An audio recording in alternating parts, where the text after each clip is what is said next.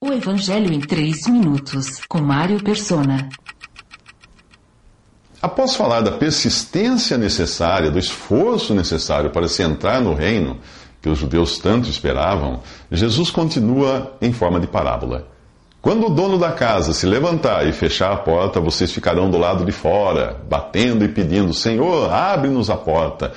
Comemos e bebemos contigo, ensinaste em nossas ruas. Mas ele responderá: não os conheço, nem sei de onde são vocês. Afastem-se de mim, todos vocês que praticam o mal. Ali haverá choro e ranger de dentes.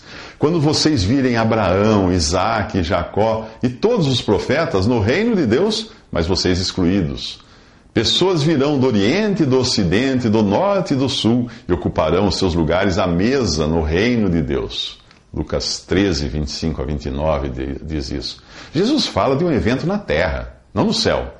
A referência aos quatro pontos cardeais não faria sentido no céu.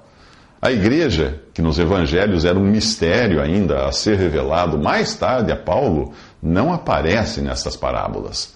Mas em seu testemunho exterior, a cristandade representa, sim, hoje o reino, onde o joio e o trigo caminham lado a lado. Após o arrebatamento da igreja, restarão aqui judeus e gentios, alguns dos quais se converterão e serão introduzidos vivos no reino de mil anos após passarem por uma grande tribulação. Mas os que hoje escutam o evangelho da graça e não creem, ficarão na terra após o arrebatamento sem uma segunda chance de conversão, porque Deus enviará a operação do erro para que creiam na mentira. Só quem nunca escutou poderá se converter depois.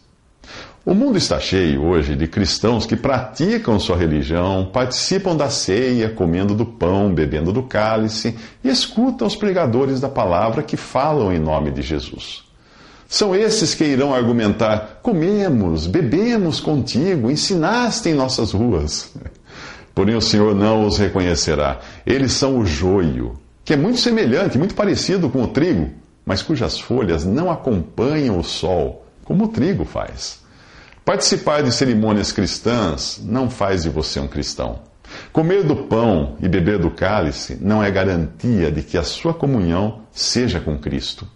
A característica dos falsos discípulos é que eles praticam o mal, já que a religião não dá uma vida nova para se viver para Deus. Mas quem são os últimos que serão os primeiros e primeiros que serão os últimos do versículo 30 desse capítulo?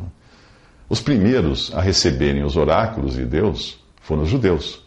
Porém, o seu legalismo os privou de apreciar a graça, que é o favor imerecido de Deus.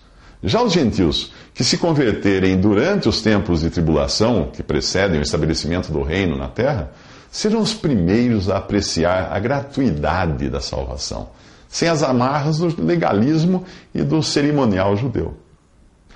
Nos próximos seis minutos, Jesus continua sua jornada para Jerusalém, onde deve morrer. Visite 3minutos.net. Dúvidas? Visite respondi.com.br.